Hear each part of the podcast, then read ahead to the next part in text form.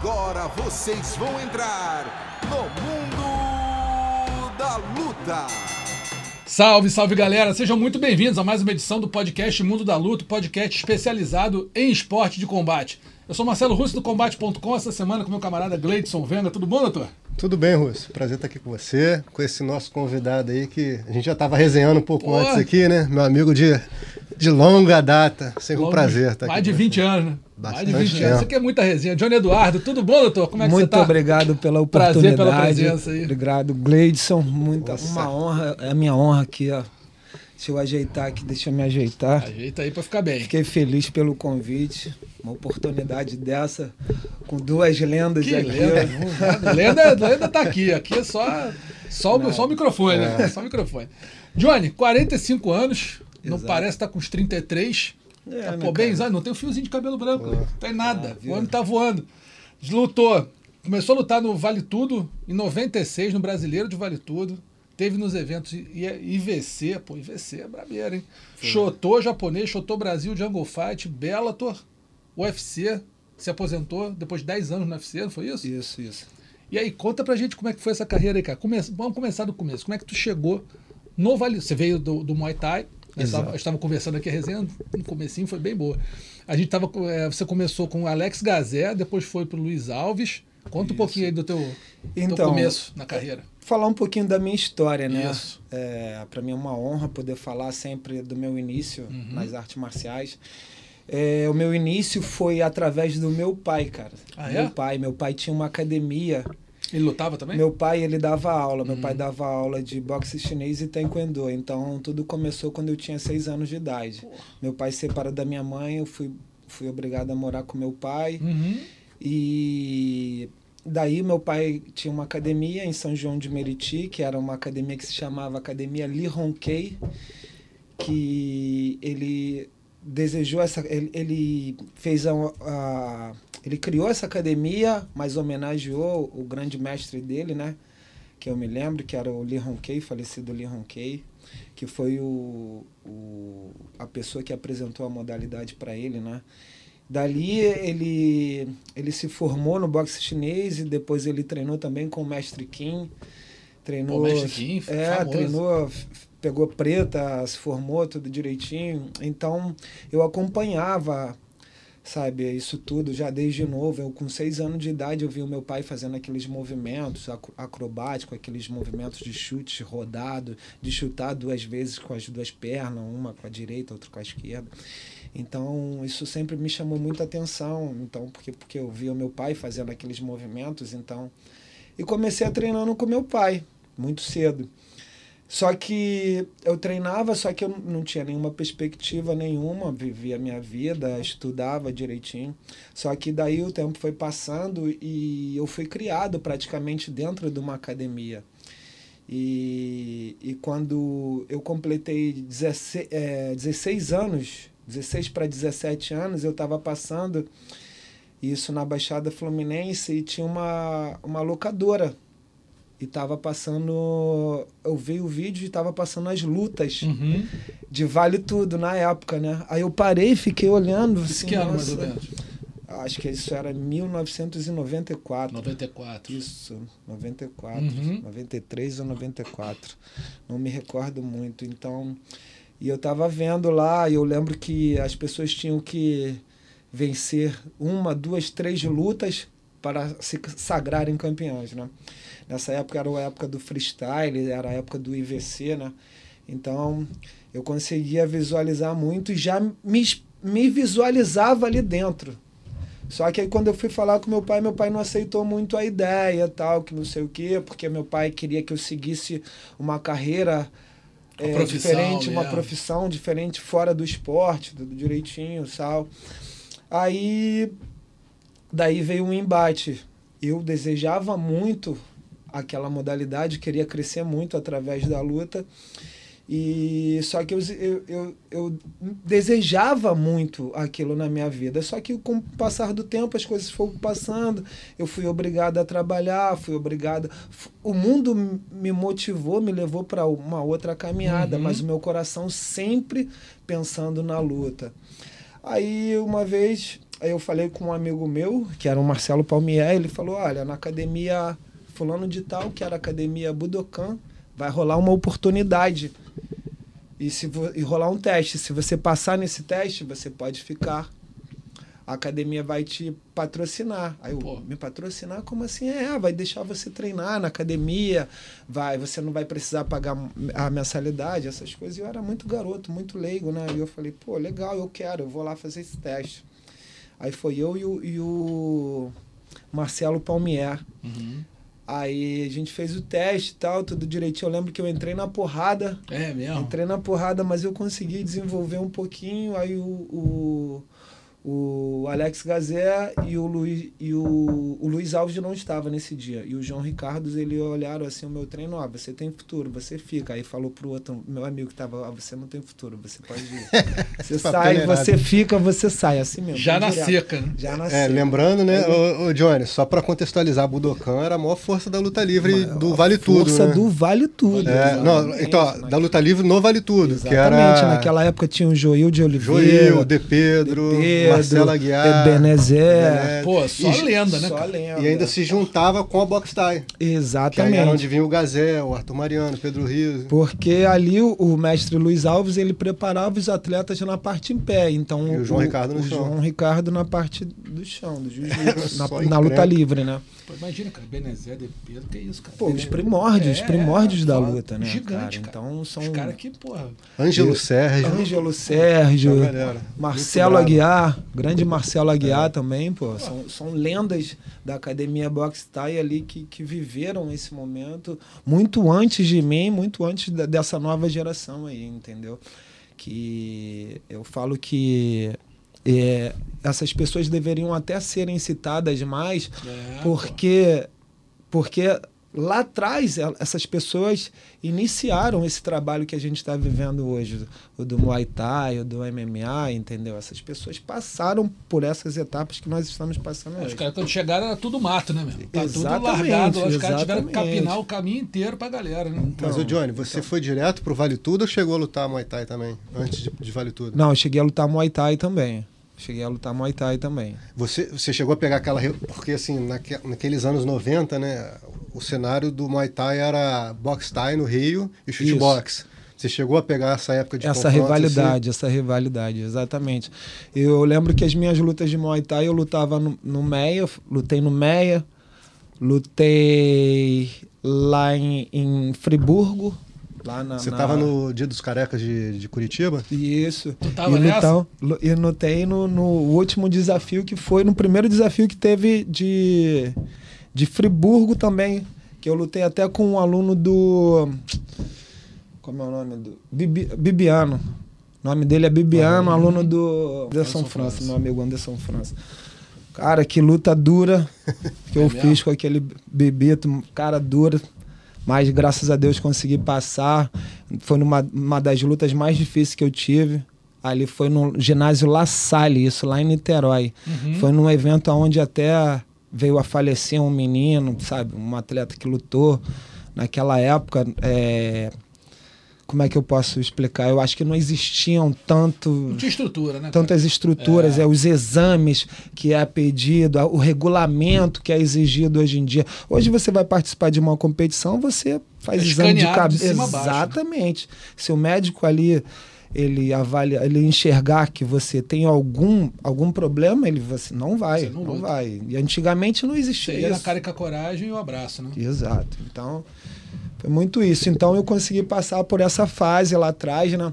Mas o meu foco sempre foi migrar para o MMA, uhum. que era o, o, o, instinto vale tudo, porque naquela época era o que proporcionava mais é, né? pra gente. Era o que tipo, te fornecia mais dinheiro para que você pudesse ficar empregado.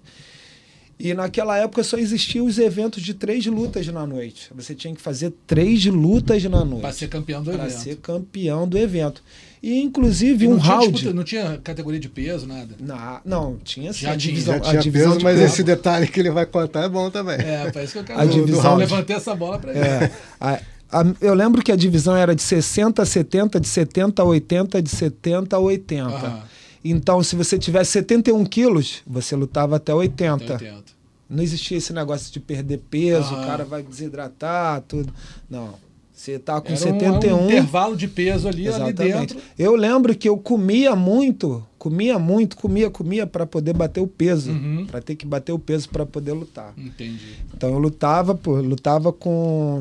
Já lutei até 80, mas com 72 quilos. É É, justamente essa, essa faixa de peso que eu te Uhum. falei. Com 71 quilos ou 72, você ia lutava até, Até 80, 80. quilos.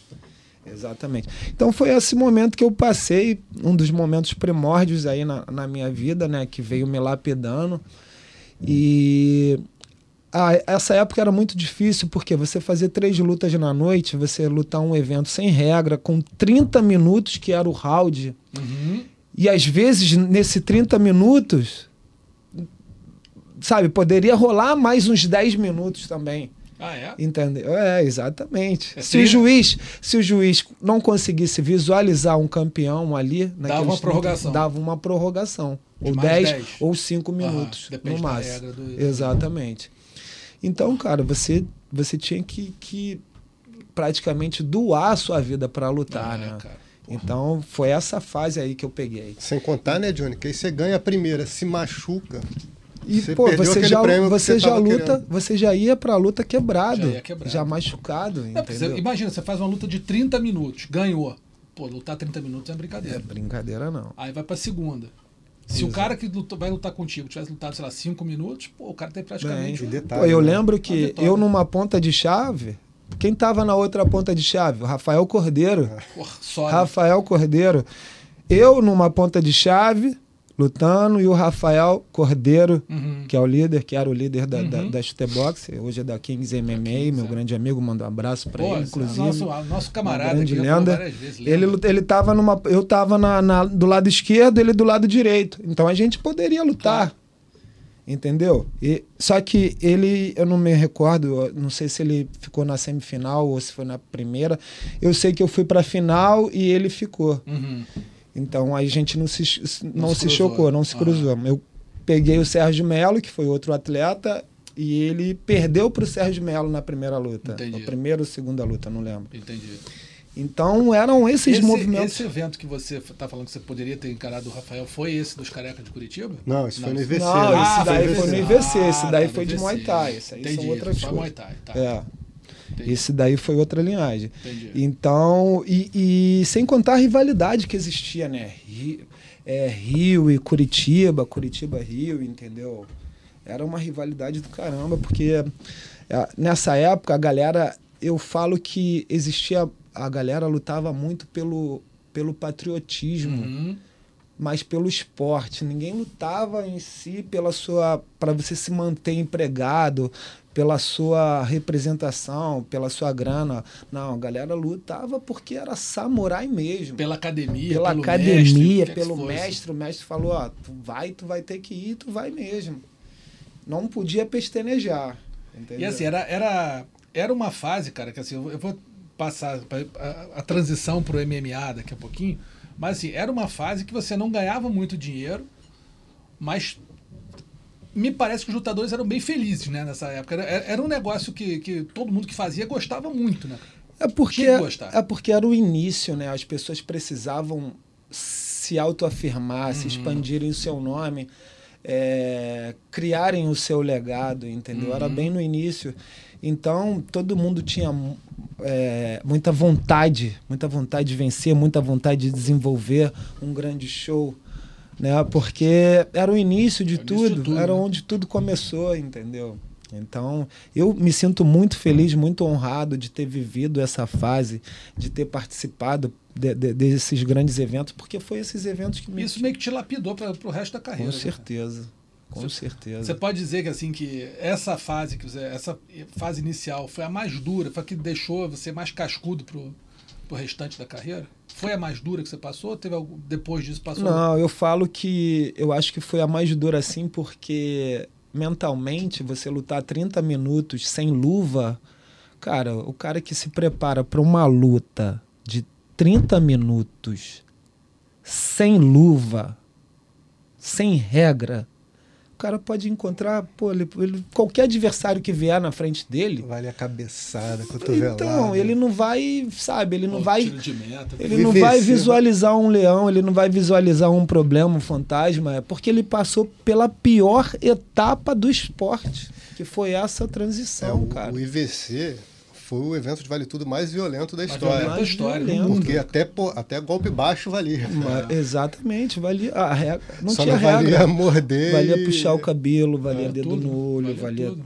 soco Cara, nos tem uma testículos. história, não sei se você tava assim na época, mas teve uma história do IVC que o foi quem? Foi o Kevin Randall, mano? Não foi ele não, ou foi alguém, cara, não lembro quem, vou, vou lembrar quem foi aqui.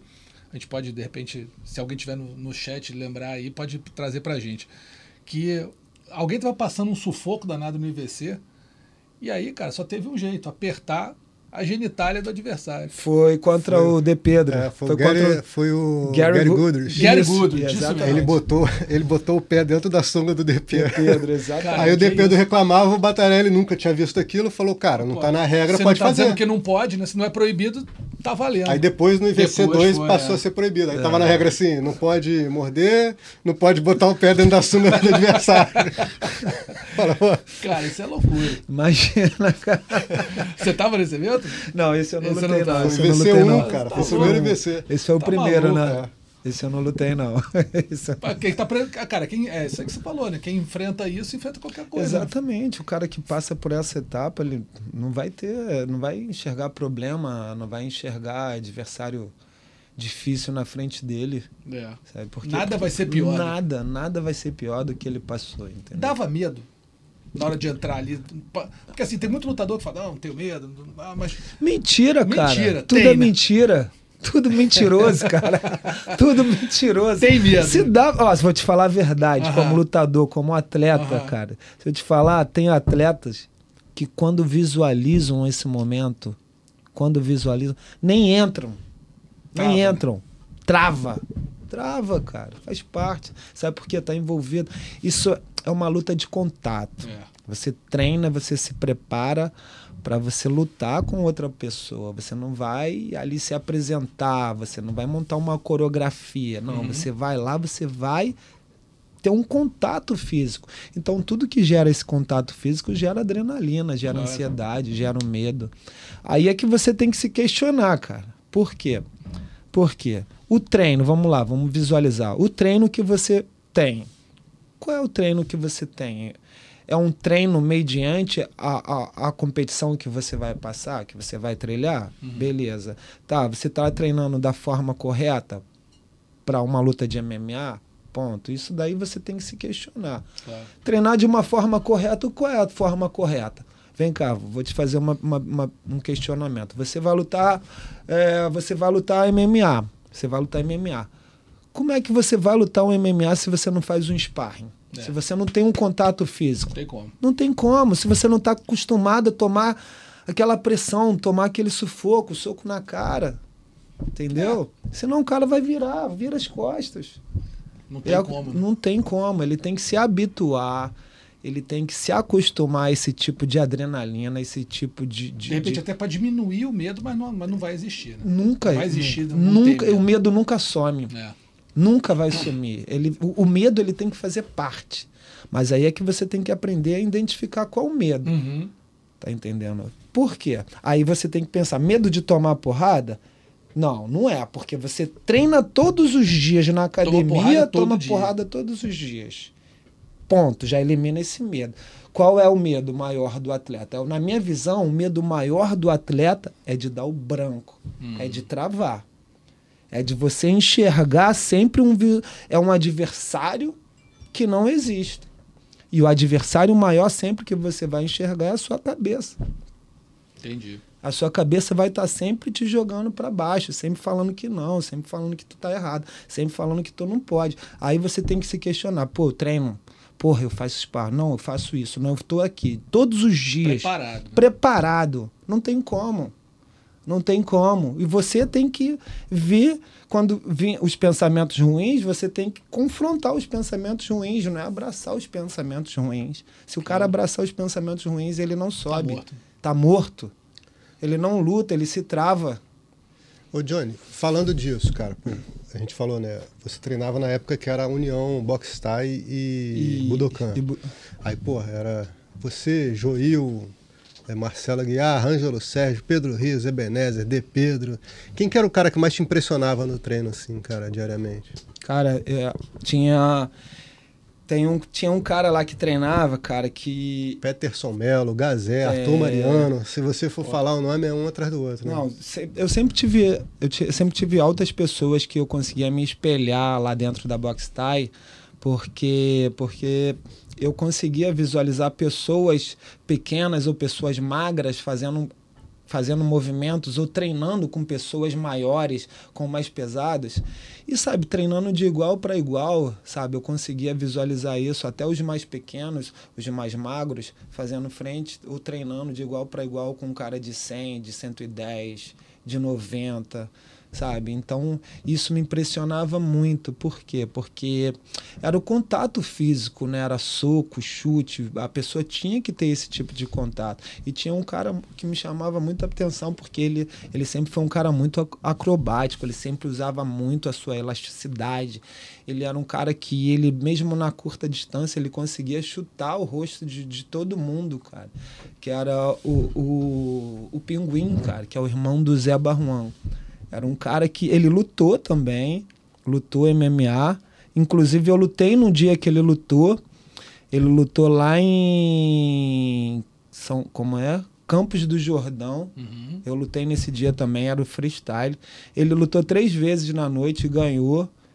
Eu lutei, lutei, eu, eu perdi na semifinal nesse dia, eu perdi, saí. Ele continuou, perdeu, e foi, ele, ele foi campeão do evento e, sabe, com, com maior flexibilidade, sabe, com maior. É, como é que eu posso explicar?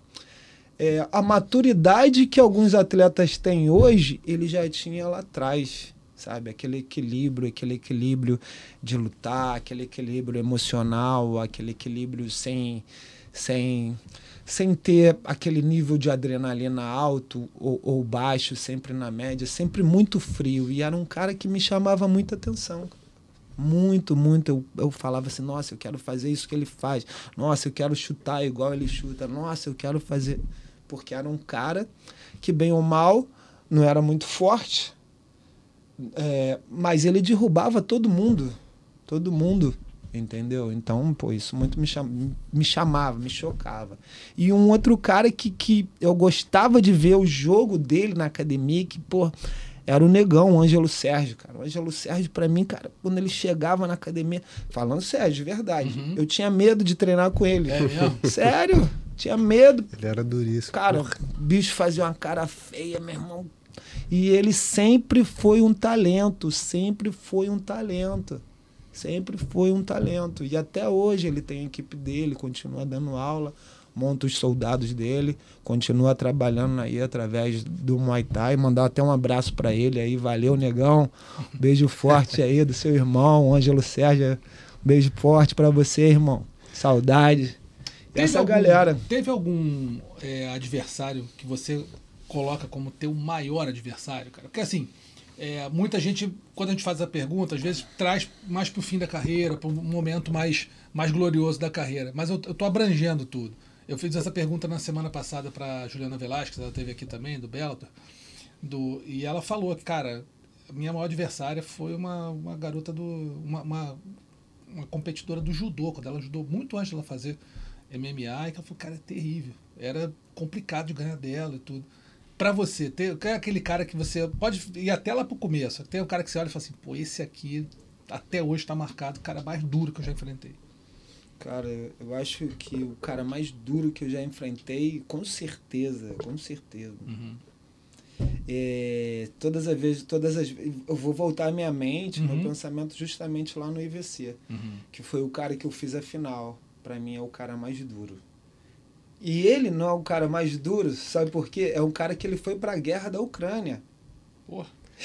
Na final do VC é o foi Sérgio quem? Melo. Ah, o Sérgio Melo. Pô. Sérgio é, ele estava agora na Guerra da Ucrânia. Agora, é. Sérgio Melo. Isso mesmo. Esse é um cara que é um cara duríssimo, entendeu? Foi um dos caras que mais difíceis aí na minha carreira que eu passei. É um cara que tinha um gás infinito, um gás infinito, Entendeu? Esse treino que a galera já faz hoje de crossfit, esse tipo de treinamento, ele já fazia lá atrás, lá atrás no passado, entendeu? Preparação já, já, absurda. Exatamente. Então, e o mental fortíssimo.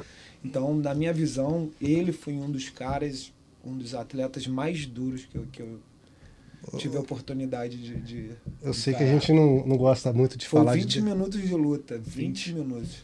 Eu sei que é chato falar de derrota, mas eu sei que dessa o Johnny não vai ter problema, não, porque a história é boa. Como é que foi para você ir no Japão descobri, foi lutar com um japonesinho desconhecido, que anos depois era um tal de Takanori Gomi. Puts. Nossa! suas, impress, suas primeiras impressões sobre o Takanori Gomi. Não sabia quem era Caramba. e foi ver. Pô, não. Foi legal, cara, que foi assim: foram sete brasileiros.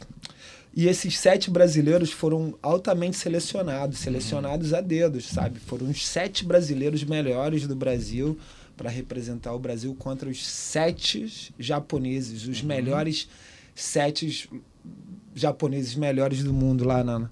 Então foi eu, é, eu, Ângelo Sérgio, o Haroldo Boom, uh, Alexandre Pequeno. Eu lembro que o Vitor Shaolin também tava. Mais dois que faltam. Cara, era uma galera, uma galera. E o pequeno também. É, eu vou olhar aqui. Pequeno.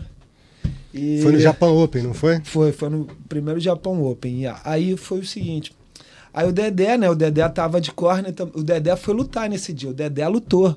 Ah, o Dedé é? lutou. Isso mesmo. Aí o Dedé, pô, eu cheguei no corner e tal, todo direitinho e tal. cara, olha só como é que é o despreparo, né? Quando você. Eu falo, cara, quando você. cara, eu saí da Baixada, cara. Eu tinha saído da Baixada. Primeira vez na vida que eu tinha andado de avião na vida. Andei de avião. Aí o Luiz falou: Cara, tu não veio lutar. Tu não veio lutar. Tu veio passear. Depois eu falo passear. a seleção que lutou lá. Tá bom. Ah, tá aqui, ó. Tá aqui, ó. Rafael Cordeiro contra o Rumina Sato. É. Ângelo Sérgio contra, contra o Tetsuji Kato.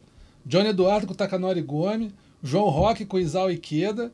Alexandre Franca contra o Ushu Tatsumi. Alexandre Franca é o Fran... pequeno. Isso, pequeno. E o Dedé, Dedé contra o Kaoru. Kaoru Tem mais uma lá em cima. Ah, é, mais uma aqui. Haroldo cabelinho. Boom. É, o cabelinho. Cara, só, deu, só deu Japão. Só deu Japão. Sakuraba. Só o pequeno que empatou. É. O resto... Não, Sakurai. Sakurai, Sakurai. Mas Sakurai, você vê a seleção japonesa só cara sinistro. Só, só top. É. Então eu lembro que, cara, eu nunca tinha saído da Baixada praticamente, né? E É, eu saí, tive a oportunidade de ir para o Japão para lutar, né? Fui lutar. Cheguei lá no Japão, na cidade das luzes, todo impressionado com aquele glamour, com aquelas coisas todas. E, pô, sabe, né? Garoto recém-chegado da Baixada, pô, em terra estrangeira. Andando. No dia da luta, o Luiz já me vê com, com uma Coca-Cola e um pedação de pudim desse tamanho Eita. aqui, assim. Eu comia de um lado e bebia a Coca-Cola. Ele falou: Você não veio pra lutar.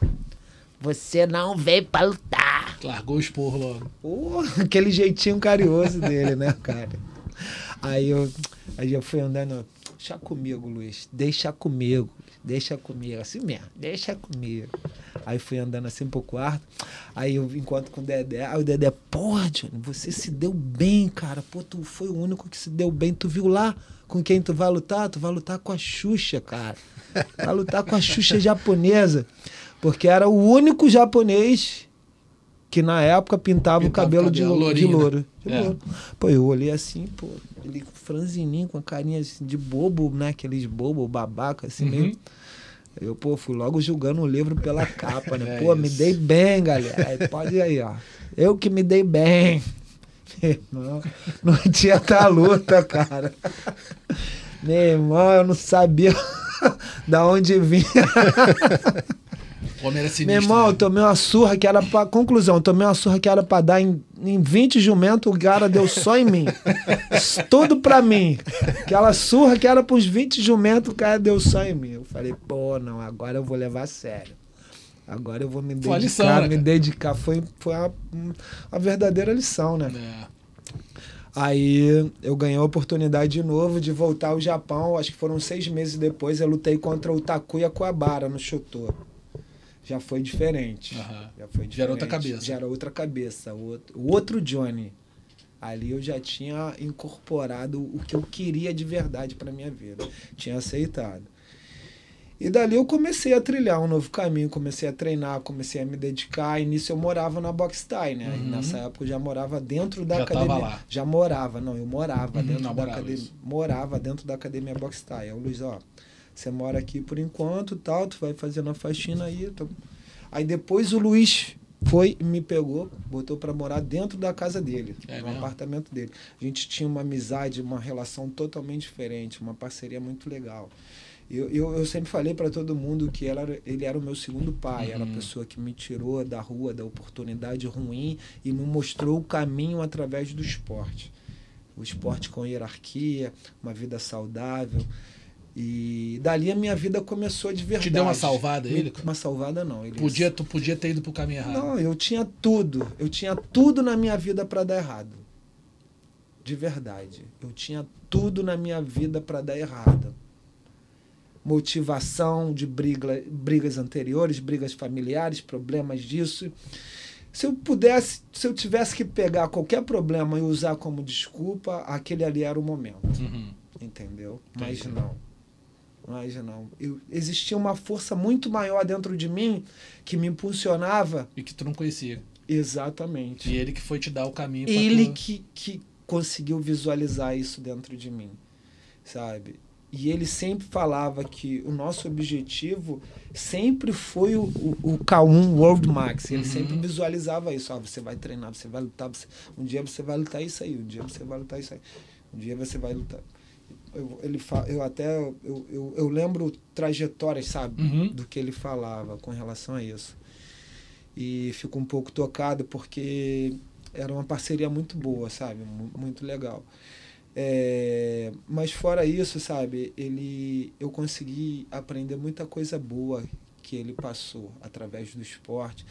Ele deixou um legado muito legal que pra muita gente, né, para cara? muita gente, não só para as pessoas que começaram com ele, sabe, as pessoas Uhum. que que trabalhavam, as pessoas que gostavam, até as pessoas que não gostavam dele, a, conseguiam identificar a mensagem que, que ele queria passar através Uhum. do esporte. Ele queria que o Muay Thai se tornasse uma modalidade só, sem ter essa divisão, sem, sem ter é, essa divisão de, de que fulano é isso, que fulano é aquilo. Meio não. política. né? Exatamente. Ele queria transformar, Unificar a coisa unificar o Muay Thai em uma linhagem só.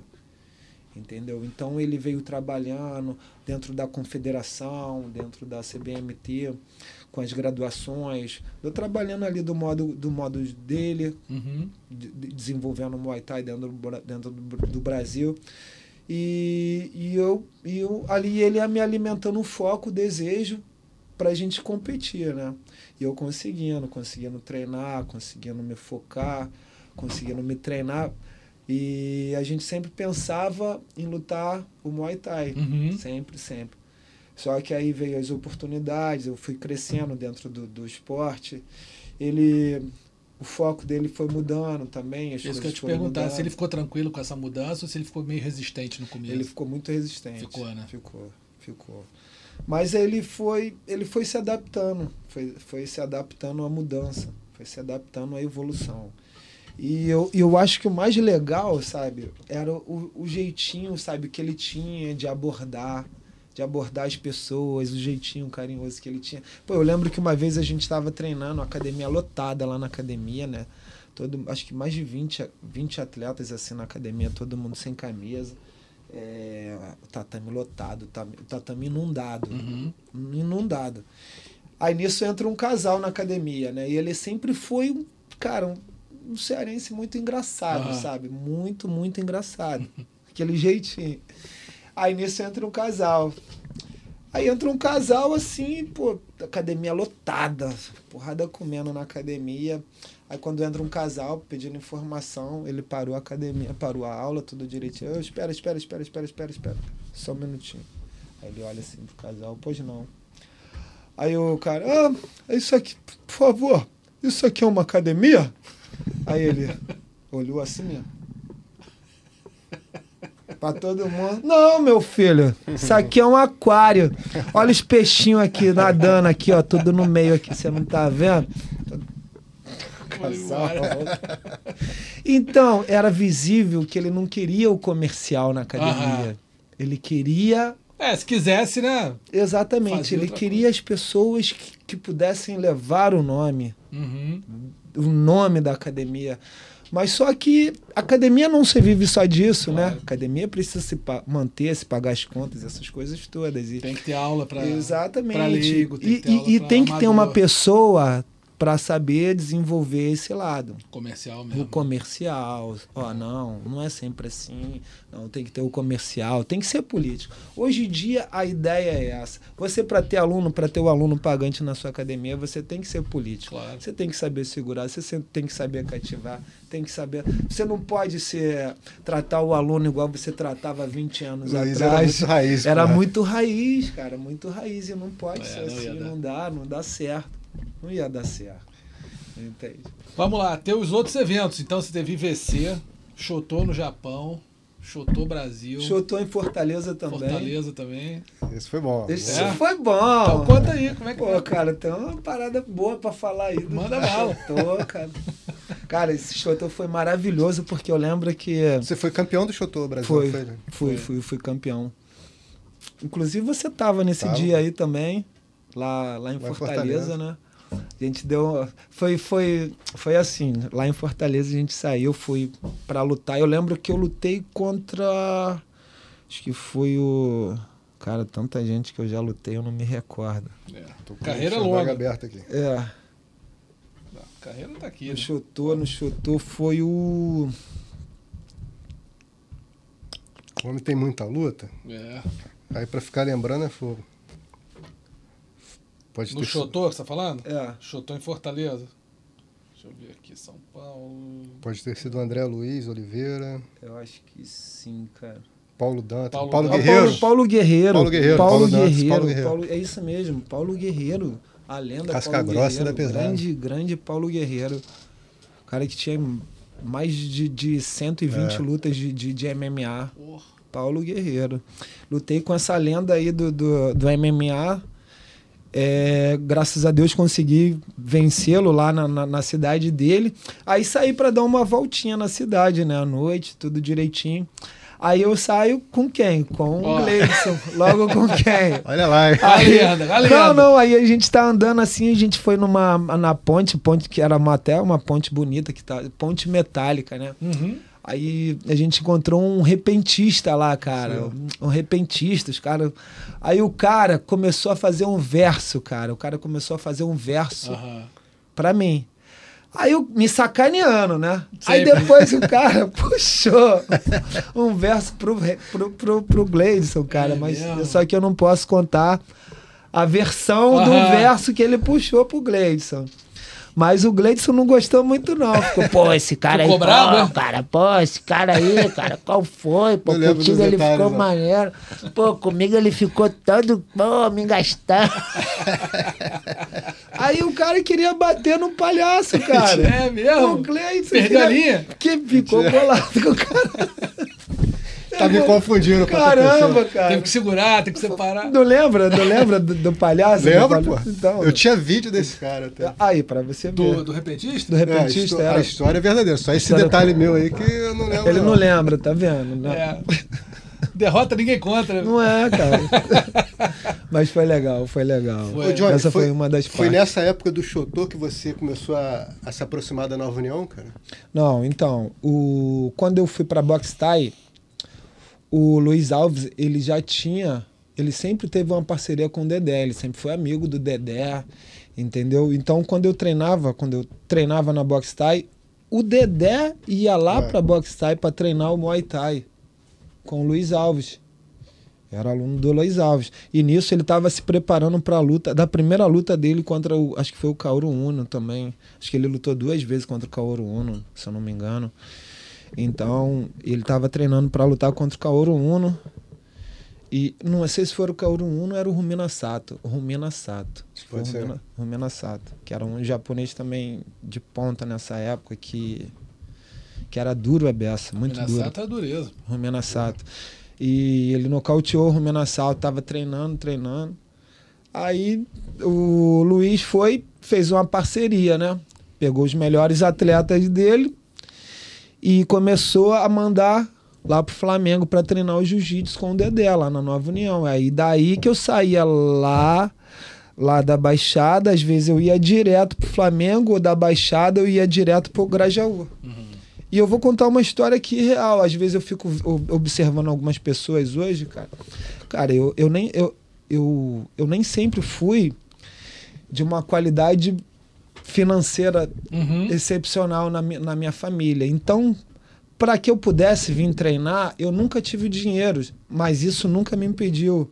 Mas eu também nunca roubei. Uhum. O que eu fazia para vir treinar? Eu até comentei isso hoje no, no, no, no, grupo de WhatsApp, comentando com um amigo meu, né? Eu falei, cara, eu não tinha dinheiro. Eu lembrei disso mesmo. Então, o que, que eu fazia? Eu usava uma blusa de colégio, cara. Uhum. Usava uma blusa de colégio, uma caderneta de colégio que eu tinha. Para poder eu, pegar o. Para poder o, passar no ônibus. Né? Para vir treinar, é. sabe? Então, pô, eu me sacrificava o tempo todo, mas eu não deixava de treinar porque eu pensava e acreditava que aquilo ali ia me dar uma oportunidade de vida, ia me tirar, sabe, e abrir meus olhos e abrir meu caminho para que pudesse ser diferente. Então, pô, eu, desde muito cedo, eu sempre me visualizei como lutador, sendo vivendo através da luta. Você chegou, a, você chegou então a ver o José Aldo, por exemplo, dormindo no tatame, quando com chegou certeza, de Manaus. não só ali o José, no, ali no Flamengo, naquela Não só o José casarão. Aldo, mas como a, a, Michele Tavares, Louro, né? o Louro, Louro, o próprio Kiki, o próprio Kiki também, quando veio, ficava ali na Nova União, que era no Sobradinho ali, é. onde eu ia treinar, ali na, das antigas, entendeu? Você já via que, pô, aquele garoto ali é diferente. Exatamente, Uau. exatamente. E desde a da... E o mais engraçado, cara, que, pô, o, o, a gente trocando ideia, o Aldo, ele falava, pô, que ele, ele, ele, ele, ele era meu fã, ele se espelhava em mim nas lutas que eu já tinha, sabe? Nas lutas que eu já, já tinha feito no passado. Aí eu, pô, cara, e você é bom pra caramba, você vai, pô. E hoje, sabe? Lenda, é, né? é uma lenda, é uma lenda. Mas é o que eu falo. As coisas não, não vêm do céu não acontece é, da noite sabe... pro dia. Exatamente. caminho não lá. sabe o caminho. o cara não tá vindo de é. agora. o cara não, não, não saiu agora na, na internet, no é. Instagram, igual eu vejo muita gente aí aparecendo Esse agora. é um negócio muito dessa geração mais nova, né, cara? Isso, assim, esse é o problema. Para mim, rede social, o problema é esse. Você olha o negócio pronto. É, falou tudo. Você não vê a, o, o, que o cara teve que capinar para chegar lá, né? E o Aldo foi um, uma Porra. das pessoas que, que ralou bastante. Se matou para Se matou para galgar, para conseguir alguma coisa através da luta. Foi. Muita gente. Hoje a galera é muito mais fácil apontar. Ponta o que ele faz, o que ele não faz, o que ele diz, o que ele não diz. Mas ninguém consegue visualizar, enxergar a caminhada, o que é, ele passou, cara... o que ele abdicou, as coisas que ele deixou de, de fazer. Para se esforçou Para se extremo, né, esforçar né, através. Pô, que isso. Talento Devia dele, ter um respeito. É, é, Não, sem dúvida. Sem não dúvida. é? Além do Japão, outros países que você lutou? Você lembra aí? Olha, eu lutei nos Estados Unidos. Estados Unidos. Uh, fora. Cara, é Japão e Estados Unidos. Japão e Estados Unidos. Ah. Japão e Estados Unidos. Não, não, não... Se virava bem lá, assim, Estados Unidos? Então, Estados Unidos eu, eu, eu consegui melhorar um pouquinho porque eu morei na Inglaterra. Eu passei um tempo na Inglaterra, ah, então legal. dei uma melhorada no inglês. Entendi. Então eu fui, eu fui, e aprendeu eu fui forçado a aprender o inglês, né? Aprendeu na, na marra. Na marra, na marra. É. E eu morei em Liverpool, cara, que o inglês é um é, escalço. O sotaque é, o sotaque é diferente. Diferentaço. Chicken. Where, where, where. All I lied, all I lied. É duro, né, cara? É duro, é complicado. Mas, Você deu aula pô, lá? Eu, eu, dei aula lá. Dei Não aula sabia. lá. Morei lá. Então eu lembro que, pô, um moleque de, de seis anos me zoava, cara. É. Uma criança de seis anos. Oh, why you do say? I don't know understand. Why? Aí eu, pô, esculacho, né? Pô, moleque, me escular, me esculachava. Eu falei, não, vou aprender, cara, vou aprender. Mas aí o que, que eu fazia? Aí um dia anterior, montava minhas aulas todinha. As aulas uhum. de jiu-jitsu, as aulas de, de muay thai, escrevia o aquecimento, o movimento básico, tudo que eu ia passar, tudo que eu iria falar, uhum. aí ia lá no Google, ia escrevendo, ia na, no YouTube, ia lendo, ouvindo a pronúncia, a pronúncia, a pronúncia, a pronúncia, até repetir. Os moleques é. zoavam muito lá. Pô, muito. É mesmo? Muito, muito, muito. muito. Cara, o UFC. Chegou no UFC. Como é que foi a tua chegada no UFC? E que, que, qual é a tua expectativa da, da tua caminhada no UFC? Como é que você analisa a tua caminhada no UFC? Então, eu fico. Eu fiquei 10 anos na Sim. organização. Só que eu fui um lutador muito mal aproveitado na organização, né, uhum. cara? Eu, eu meio que suplicava, meio que me humilhava o tempo todo para pedir. Os caras não te escalavam. Cara, o cara me botava de molho o tempo todo me botava de molho. Se você pegar matérias aí antigas, se você é, ver, não. pesquisar aí, então, pô, eu que pedi, que eu quero lutar, ei, fulano, vamos, pô. Por que, que tu acha que isso acontecia? Na real, eu acho que na minha época também ali, porque tinha é, a minha academia, a minha equipe, na minha época tinham vários atletas que, que eram do UFC. Uhum. E na minha visão, eu acho que deveria ter alguma seleção. É, o, o Sean Shelby, não, eu quero ele, não, o Sean Shelby, não, eu quero aquele. Aí o Dedé que ele vai fazendo a, a, negociação dele. Não, bota esse. Não, bota esse que eu quero. Não, bota esse. Uhum. Mas o quem pede, quem seleciona é o cara lá, que é o Sean é. Shelby. Entendeu? E o Dedé, como nosso empresário, ele vai direcionando os lutadores que ele quer. Uhum. Que ele acha que está no momento dele. Entendi. Entende? Entendi.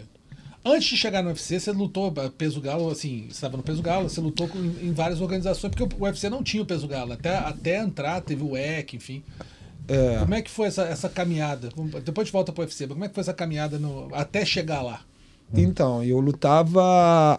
Eu, a minha primeira, primeira luta de peso galo foi no UFC. Eu nunca tinha batido peso nunca galo. Tinha batido, né? Não, eu sempre lutava de meia-meia. Do, do pena. Meia-meia, sempre ah, lutava meia-meia. E quando eu cheguei no UFC, é, esse lance de perder peso foi, foi um pouco forçado. Foi, ah, um, é? pouco, foi um choque, mas você, houve adaptação. Normalmente, normalmente você iria para o 66 lá. Exatamente. E não foi por quê? Não fui porque a oportunidade, a vaga era, para o Galo. Entendi. Entendeu? Foi no UFC Rio a tua estreia, né? Foi isso aí, no primeiro UFC o Rio. O Anderson com o Okami.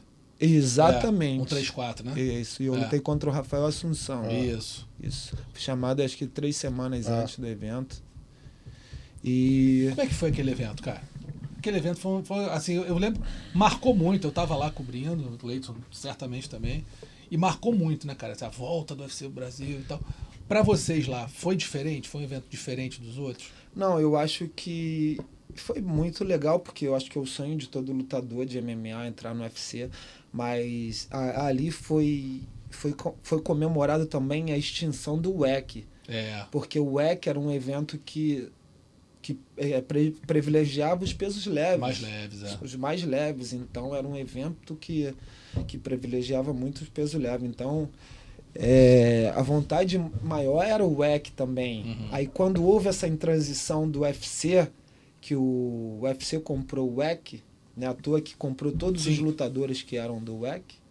Uhum. Porque não tinha, não tinha 66 e é, e as, e as, meia, meia começava e, no leve, né? Começava exatamente, no começava no 70. É. No o Aldo foi pro UFC já como campeão. Já é, como campeão do WEC. Exatamente. Exatamente. Foi isso.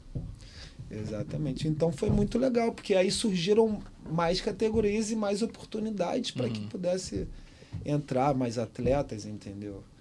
E graças a Deus o meu nome estava ali, no peso galo. Tudo só dependia de mim, das minhas oportunidades, do meu potencial e como eu ia desenvolver. Como ia desenvolver lá dentro. Exatamente. Tua luta mais, mais emblemática no UFC, qual foi na tua opinião? Ah, eu, eu gostei de. Eu gostei de. Eu gostei contra o Jeff Curran, eu gostei contra o Nathaniel Wood, eu gostei contra o. Gamburian. Gamburian. Essa foi a tua última vitória lá, né? Gamburian. Foi. Teve uma é. que você deu um nocaute com chute rodado no cara? Não foi no UFC, não. Foi no UFC? Pô, tô sabendo mais que você, vou, eu vou olhar. Não, Acha não, aí. não foi no UFC, não. Acho que não, Não, foi. tá aqui, o Gambo. Ed Wineland, porra. Ed Ah, Wineland o Ed foi... Wiley. Não, esse daí Não foi, foi? foi o Barão, o Renan Ah, Barão. Mas você nocauteou ele Não, também. eu nocauteou, mas É, eu nocauteei ele. Não foi Mas quem chute, não. nocauteou com, Com chute rodado foi o rodado Barão. Foi o Barão. Foi o Barão. É. Pode crer, foi isso Foi o mesmo. Barão, foi o Renan Barão. Exatamente. Eu nocauteei ele contra, com o overhand. Isso. Essa luta foi muito legal também porque eles estavam querendo fazer com que o Ed Wineland disputasse o cinturão. Era isso. Aí na cabeça do UFC, da organização, eles iriam me vencer, ele iria me vencer. Realmente colocar de escada, né? Exato, o UFC me botou de escada ali para que ele pudesse me vencer e voltar. Mas só que aí, cara, Deu ruim pra ele. deu ruim para ele. Quebrei o maxilar dele, ele ficou um ano parado. Foi, e, pô, e aquela maxilar, luta né? ali foi mal guerra, porque eu- eu- aquela luta foi em Chicago. E ele é Uhum. de Chicago. Local. Ele, ele é local, ele era, um, ele era militar do corpo de bombeiro. Uhum. E a torcida de Chicago é sinistra. Sinistra. É, eu lembro que eu é. andava, eu andava na rua, a galera me zoava, me vaiava, me tacava No meio da tampinha- rua? No meio da rua, cara.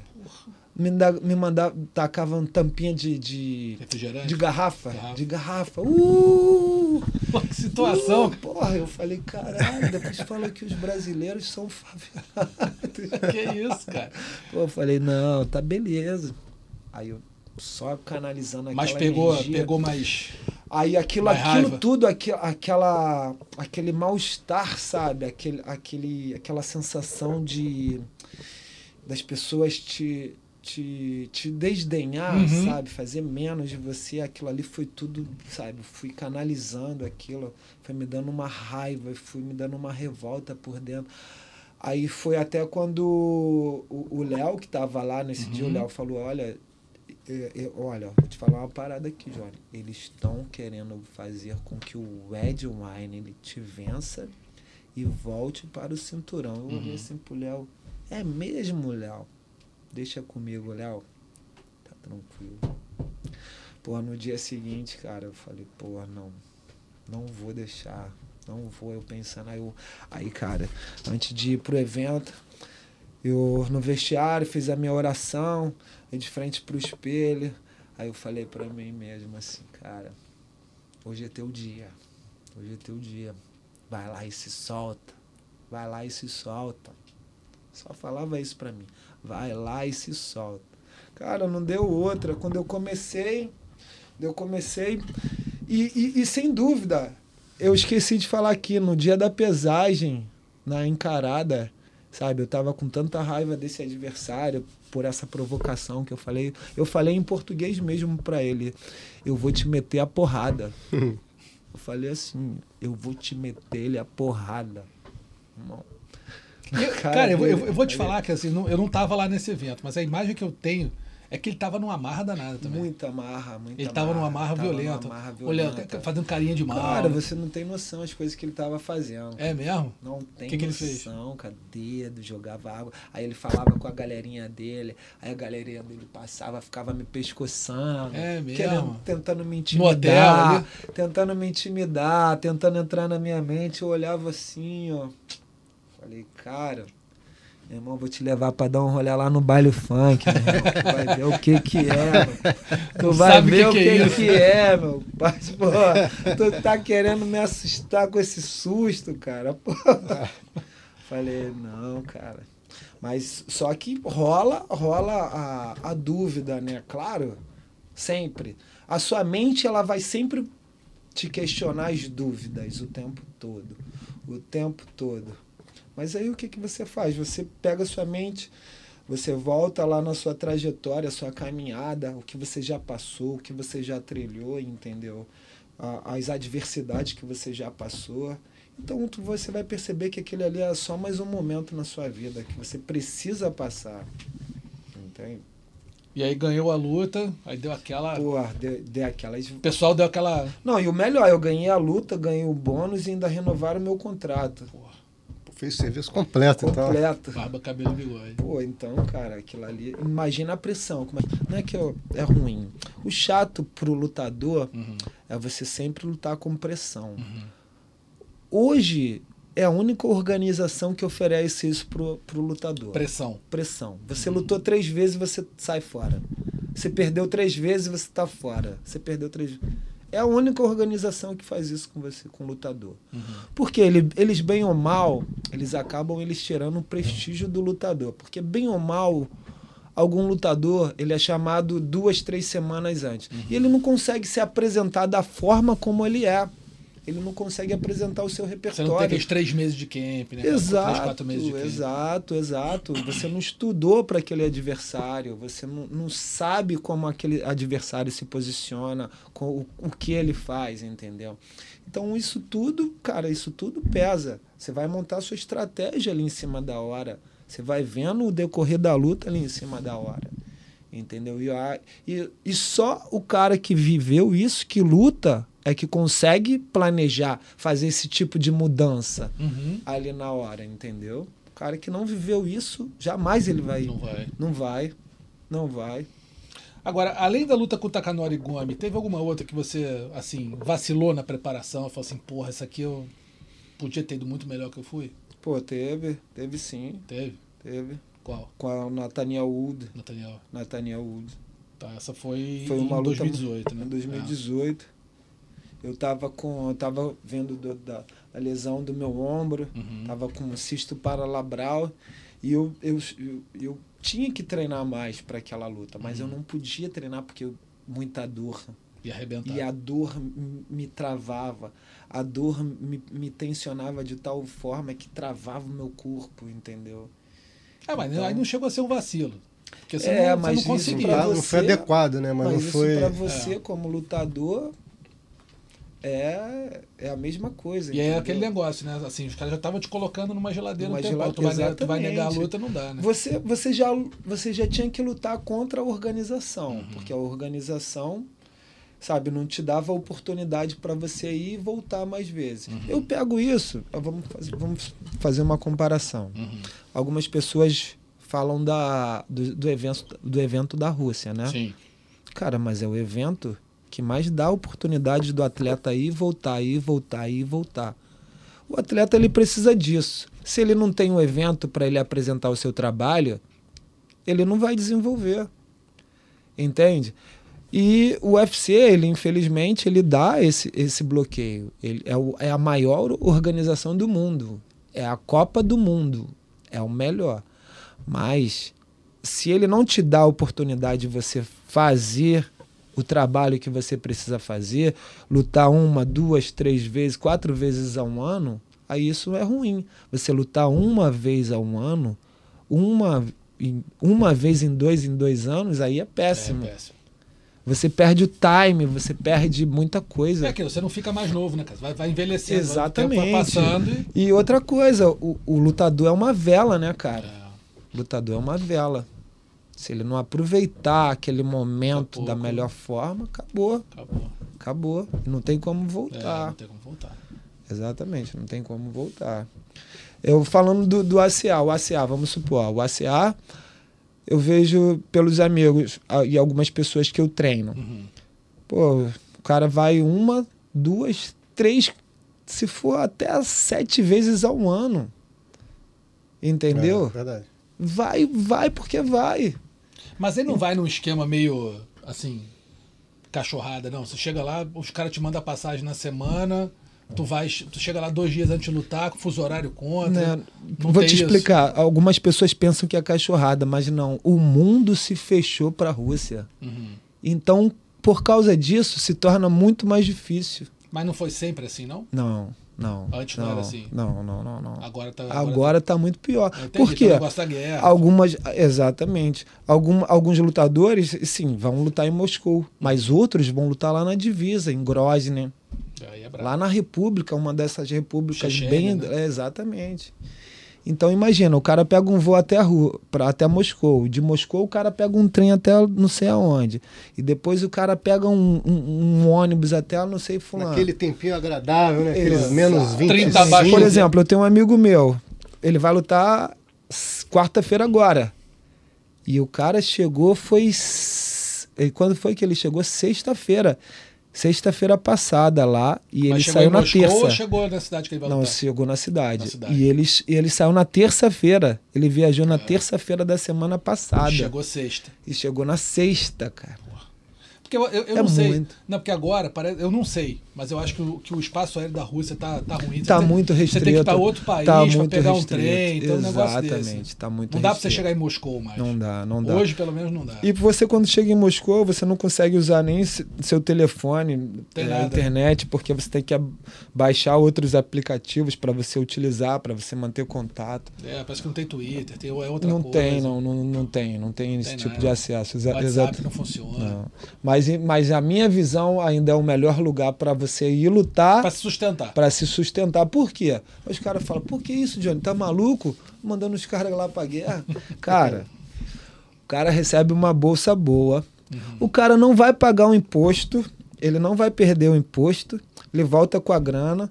Ele volta com o dinheiro da vitória ou o dinheiro da, da, da, da vitória ou derrota. Uhum e ele volta com o dinheiro dele. Ele não vai perder nada para o Estado, vai, não vai perder nada para o país. Lá não tem aquele imposto que todo mundo. Não tem. Então recebe. Recebe integral. Volta. Exatamente. Entendi. Então, para o lutador. Vale a pena. Vale a pena. Assim, lutador que não está nos grandes eventos, né? Claro. Se você está no circuitão ali, vale a pena. Vale a pena, exatamente. Entendi. Mas não tem isso de, assim. Aí eu estou perguntando mesmo, porque eu nunca fui para lá, não consegui, não fiz matéria lá nem nada.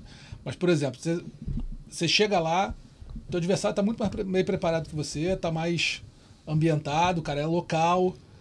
E é feito para isso mesmo, ou não? Rapaz, vou, vou, falar uma coisa. Os caras são frouxos, cara. O russo? o russo é frouxo. Eu já vi russo desistir duas horas antes de lutar, cara. É? Lá? Lá. Eu tá no vestiário assim, olhando pro cara.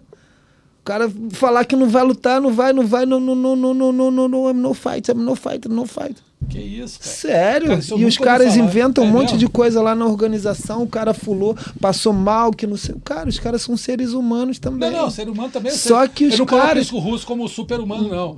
Mas assim. Mas há muita gente pensa não, muita isso. Muita gente fala. A gente estava até falando com o Caio Borralho outro dia, ele falou, cara, é. não tem nada disso. Os nada cara, disso, os cara. cara. Os caras têm tanto medo da gente exatamente, ou mais. Se eu falar, os caras têm mais medo da gente do que a gente dele. É, né? Os caras têm mais medo da gente do que a gente dele. Já teve alguma história assim, de, tirando essa, assim, já viu alguma. Você percebeu que o cara tava borrado mesmo? Ou, ou, saiu fora, assim, tirando essa que você falou, cara, não, não, não. Pô, várias outras. Teve uma lá também que eu fui para onde foi São Petersburgo. Uhum. É, eu tava. Foi contra o o Irving, um menino de, de, de, do sul. Uhum. Aí um outro que ia lutar com ele. É... Cara, não sei o que, que aconteceu com ele. Ele faltou um exame. Faltou um exame, o, o brasileiro. O cara faltou um exame e tal. Aí eles fizeram o cara fazer o exame aqui, tudo uhum. direitinho e tal. E chegou lá no dia, o cara tava pronto e o cara não foi lutar.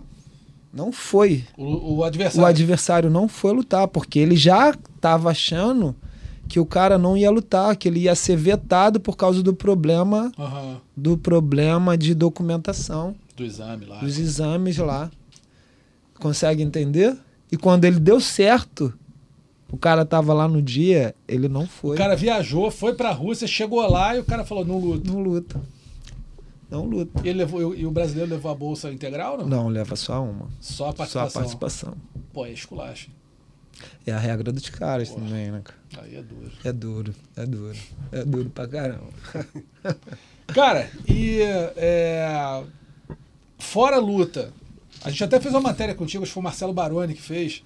Você estava você trabalhando com van. Tá, ah, isso aí foi lá no passado. Foi lá no passado, atrás, é. é. E aí, como é, que, como é que foi essa fase, cara? Então, isso aí foi, foi uma fase. Braba, né? Uma fase braba também, que eu tinha que conciliar o trabalho com os treinos, com entendeu? É... Foi nessa fase que você estava meio de geladeira do UFC? Não, essa da fase eu foi, nem estava no, antes, não, essa fase eu nem estava no UFC. Entendi, foi essa antes. Fase né? eu nem estava no UFC, isso foi bem antes, bem foi antes. bem antes. Foi isso quando eu tentava conciliar a minha vida com o trabalho e o treino. Entendi. Entendeu? Aí e depois. Era, era dureza. Era dureza, era dureza. Não dava para conciliar, porque às vezes eu tinha que me focar, me focar direito no trabalho e não, não tinha tempo para treinar. Às vezes eu tinha que treinar na madrugada e às vezes eu não ia conseguir render bem na madrugada. E, e não dava. É, complica pra caramba. Tem causa dessa época aí? Oi? Tem causa dessa época aí? Não, não, não tem. Tem não? Não, não tem não. não tem o quê? Tem, não, não, deixa quieto. Não é só ele que tem problema. Não é só o Gleison, não. Deixa quieto, isso é passado, cara. Já passou, cara. Ô, Johnny, mas agora você tá focado como treinador mesmo, né? Você teve no então, Rafael dos Anjos, nas lutas dele. É, eu tenho treinado o Rafael dos Anjos, inclusive agora eu sou treinador dele né, de Muay Thai. É, treino Cleverson Carrilho, treino. Pô, treino a equipe Nova União todinha em peso, sou professor responsável pela, pelo Muay Thai da equipe Nova União.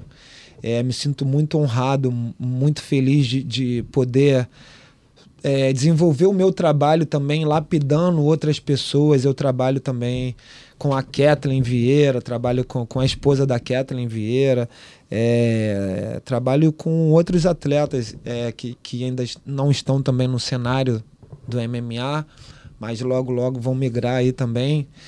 E eu me sinto muito feliz de, de ver a evolução de cada, de cada pessoa, sabe? Eu, às vezes eu pego uma pessoa que não consegue caminhar, não consegue coordenar os braços e as pernas, mas fala para mim que quer ser um lutador, que, que sabe, é, se espelha no Aldo, se espelha em qualquer outra pessoa.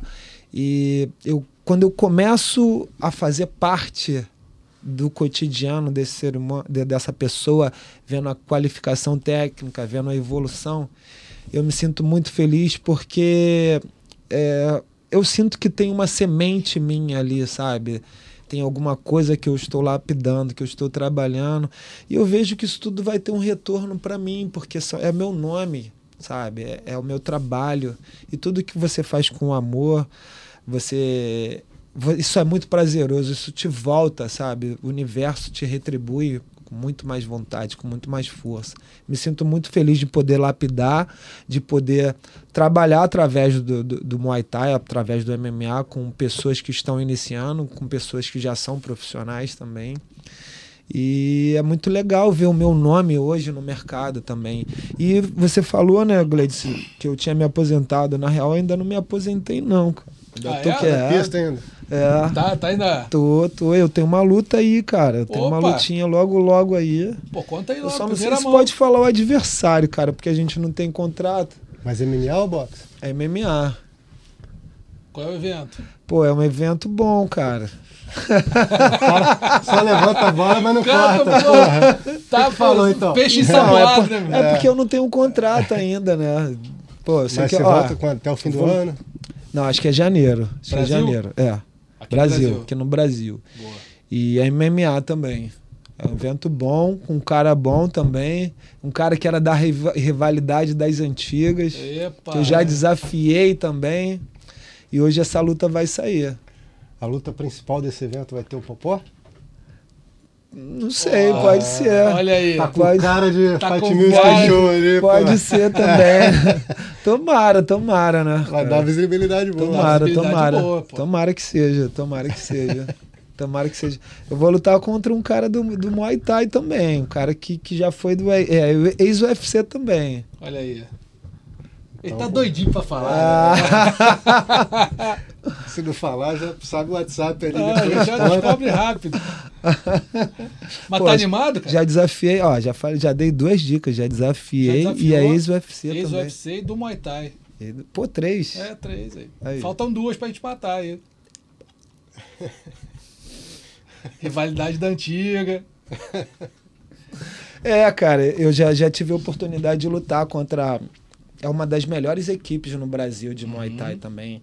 Respeito os atletas de lá. Claro. São pessoas que, que, que engrandecem o Muay Thai, sabe? Eles são, são pessoas que, que pegam o Muay Thai eles fazem isso aqui, então vão cortando, lapidando, lapidando, uhum. lapidando. Esse é o mais legal, né? É, Muita gente pensa que o Muay Thai é só jab direto, cruzado, é. joelhada, clinch. Cara, o cara que pensa isso tá muito enganado. Tá muito enganado. É muita ignorância da minha parte falar que o taekwondo é só chute. Ah, pô. Pô. Entendeu? É muita ignorância da minha parte falar que o seu trabalho é só isso aí. Você é. só mexe com. Pô. Não é? É. Então. Não, tá louco. Tá errado. Tá errado. Cada um na sua, né? Cara, quem foi o maior lutador que você viu lutar? O maior lutador que eu vi lutar? É. Cara, meu amigo, Andy Sauer. Andy Sauer. Andy cara, eu ia te perguntar dele, porque vocês treinaram juntos, né, cara? cara ele, ele é, no Rio. Ele é meu amigo pessoal, cara. Inclusive me ligou hoje. A gente trocou uma ideia. É, tô pretendendo passar um tempo Foi lá o mais habilidoso ele. que você viu lutar. Pô, mais habilidoso. É o cara que. É o cara que, particularmente. Eu, eu era fã dele. Eu fui fã dele. O cara é e lenda do K1. O cara é lenda, o cara é lenda. É, é muito, muito habilidoso. E você, sabe, ser amigo dele, ser amigo da família dele, dos filhos dele, dos, sabe? É, pô, sem palavras me sinto assim. Eu, eu falo, cara, que eu, eu sou uma pessoa que. Eu não tenho. Eu não sou rico, mas uhum. eu sou rico de amizades, eu sou rico de, de, de bons parceiros. Uhum. Porque eu acho que esse é o melhor. Isso é o melhor que a gente precisa levar, sabe? Muita gente pensa que a riqueza, a riqueza material é tudo que a gente precisa ter nessa vida. Nada. E se a gente tem amigos, pessoas que acreditam em, na gente, no nosso trabalho, isso é o melhor. Cara, eu lembro quando o Andy Sauer, uma das vezes, né? Acho que ele veio mais de uma vez aqui. Veio mais de, veio mais de uma vez. Que eu fui na Nova União ver esse treino. É mesmo? Era Aldo, Barão, campeão do UFC, aí tinha o Johnny, porra, tinha o Andy é. Sauer, tinha uma galera sinistra. Era aquele treino que ficava no, no meio, né? Aí ficava trocando toda hora. É isso, é o treino do sparring. Aí era muito sinistro aquele treino. Então, o, o Andy Sauer já veio várias vezes aqui para somar no sparring é. do Aldo. Inclusive, cara, tem uma parada para falar aí uma vez que a gente foi, a gente foi para Holanda, né? Primeira vez que a gente foi para Holanda, eu, o Aldo, ele foi pra uma luta contra o Mark Romenick. E Aí é, fui... do, lá do Canadá, né? Exatamente. É, que ficou com a cabeça desse tamanho, Romenick, eu lembro dessa Isso luta. aí. Aí a gente foi para treinar. O Dedé arrumou um lugar pra gente treinar, o Dedé escolheu e mandou a gente lá pra Holanda, lá pra Amsterdã. Uhum. E o, o Andy Sauer no auge, né, pra gente treinar junto com o Andy Sauer. Pô, puta o, Andy, pô, o Andy Sauer tava treinando, fazendo um camp pra uma luta. E ele lutava praticamente em duas em duas semanas, cara. Duas em duas semanas.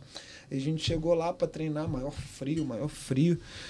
E, cara, eu, pô, eu lembro, cara, que eu treinei com um canhotinho, cara. Bicho, o cara me deu um direto. Um direto. Que eu, eu fiquei, cara, dois dias. Cara, eu juro por Deus, eu fiquei dois dias com o dedinho do pé dormente. Com o direto que ele te deu? Com o direto que ele me que deu. isso, cara? Você tá entendendo? Reverberou. Meu irmão, eu fiquei, cara, eu falei, Júnior, não, não sei o que, que, que aconteceu, cara. Ele falou, o quê? Irmão, eu tomei um direto desse cara. Aí ele falou, caramba, eu também tomei, cara. Eu tomei um direto no olho desse cara que. Irmão. Aí depois a gente foi ver. Pô, o cara era tricampeão olímpico de boxe, cara. Caraca. Tricampeão olímpico de boxe, cara. A gente não achava a cor da bola. A gente não chegava no cara. Noção? O cara me deu um direto. Meu irmão, que o direto dele vazou na minha guarda, pegou no olho travou o meu queixo aqui na, na, na, na, e o dedo na ficou, garganta. E o dedo ficou e dormente. O, e, o, e o dedo ficou dormente.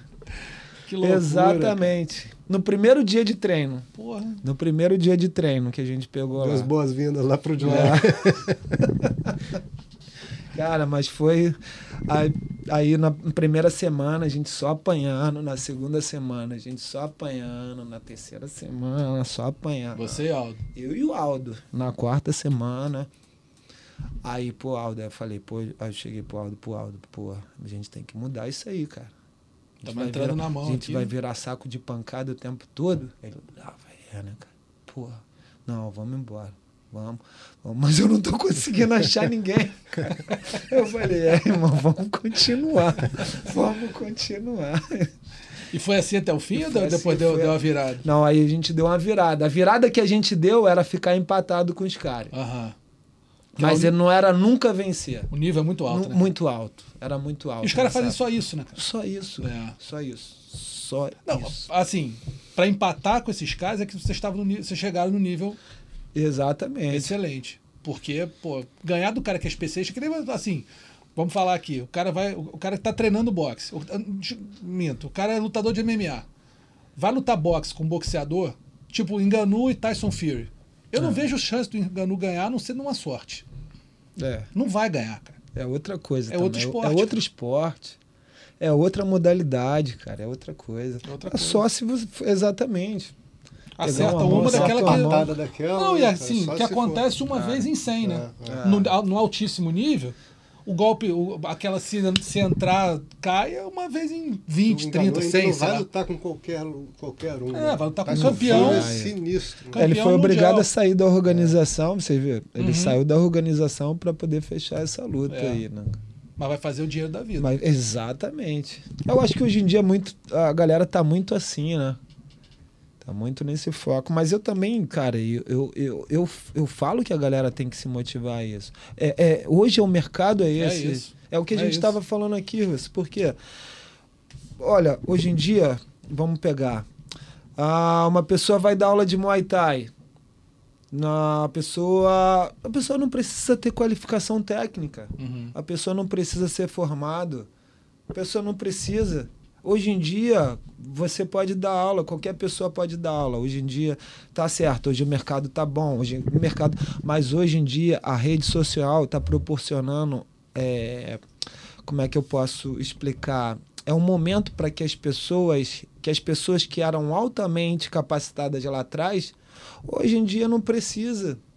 Hoje em dia a pessoa, se soubesse vender de uma forma onde saiba cativar, onde saiba vender, onde saiba falar bem, é, é o suficiente. Se acerta, né? Antigamente, não, você precisava ter um currículo. Eu sou da época onde você precisava ter um currículo, ter uma qualificação. Uma história. Você precisava ter um histórico, você precisava ter passado por várias e várias e várias etapas para você poder ficar elegível a chegar naquele, naquele nível ali. Né? Exato. Hoje não, hoje o cara não.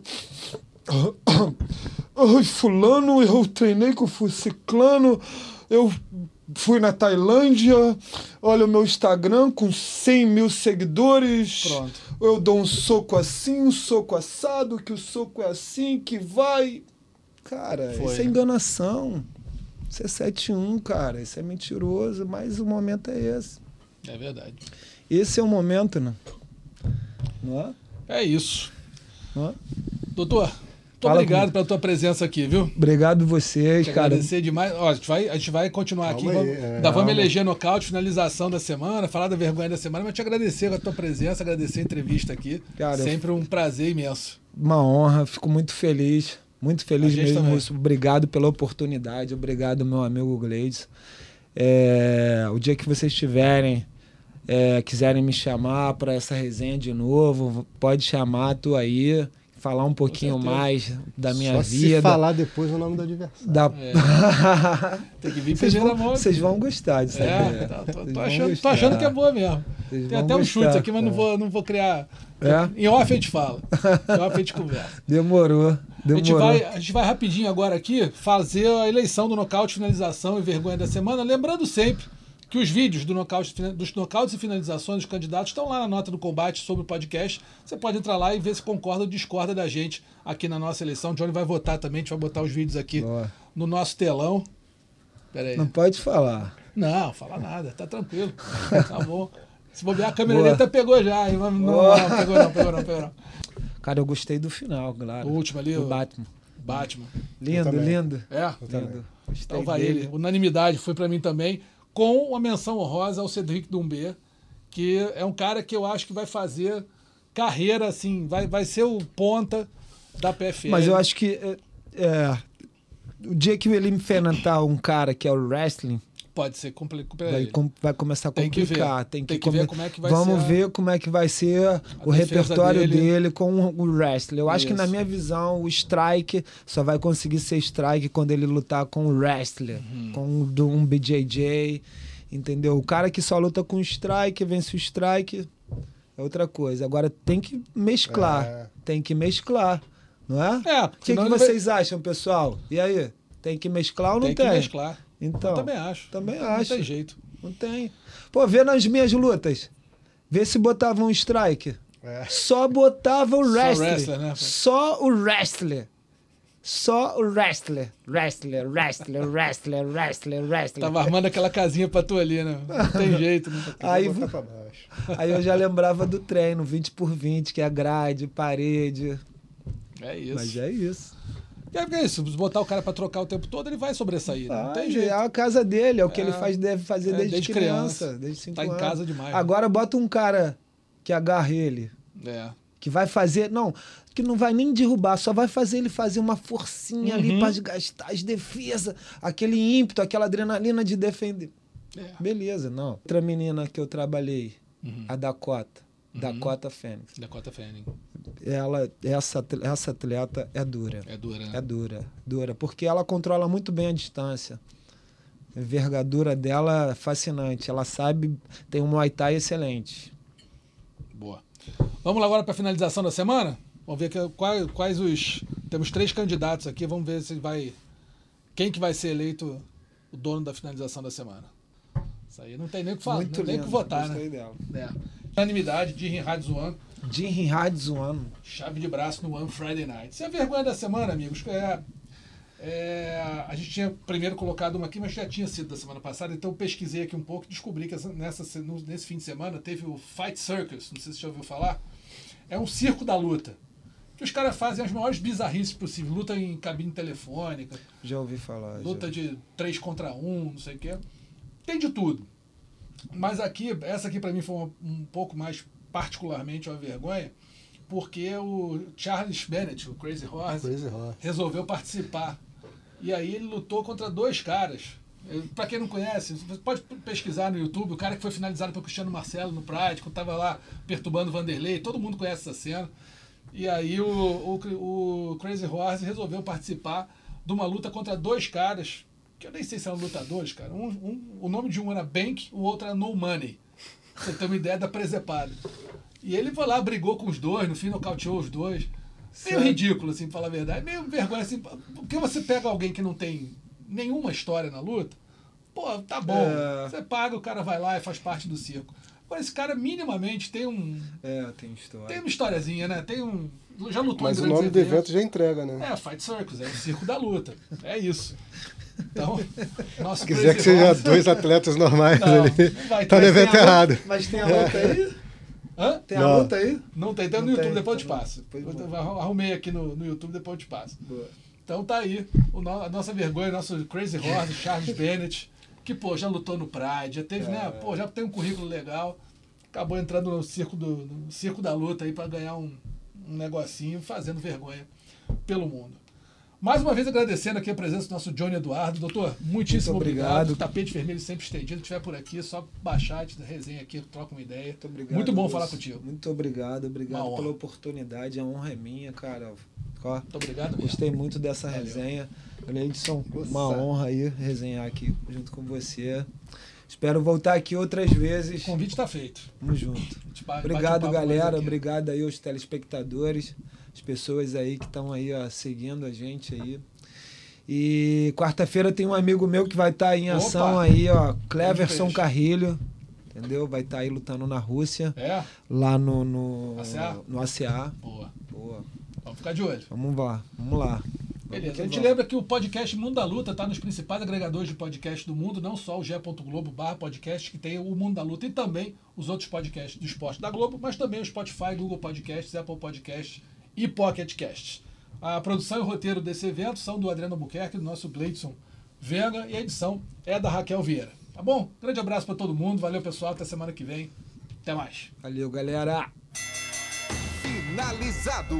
Semana que vem tem mais Mundo da Luta.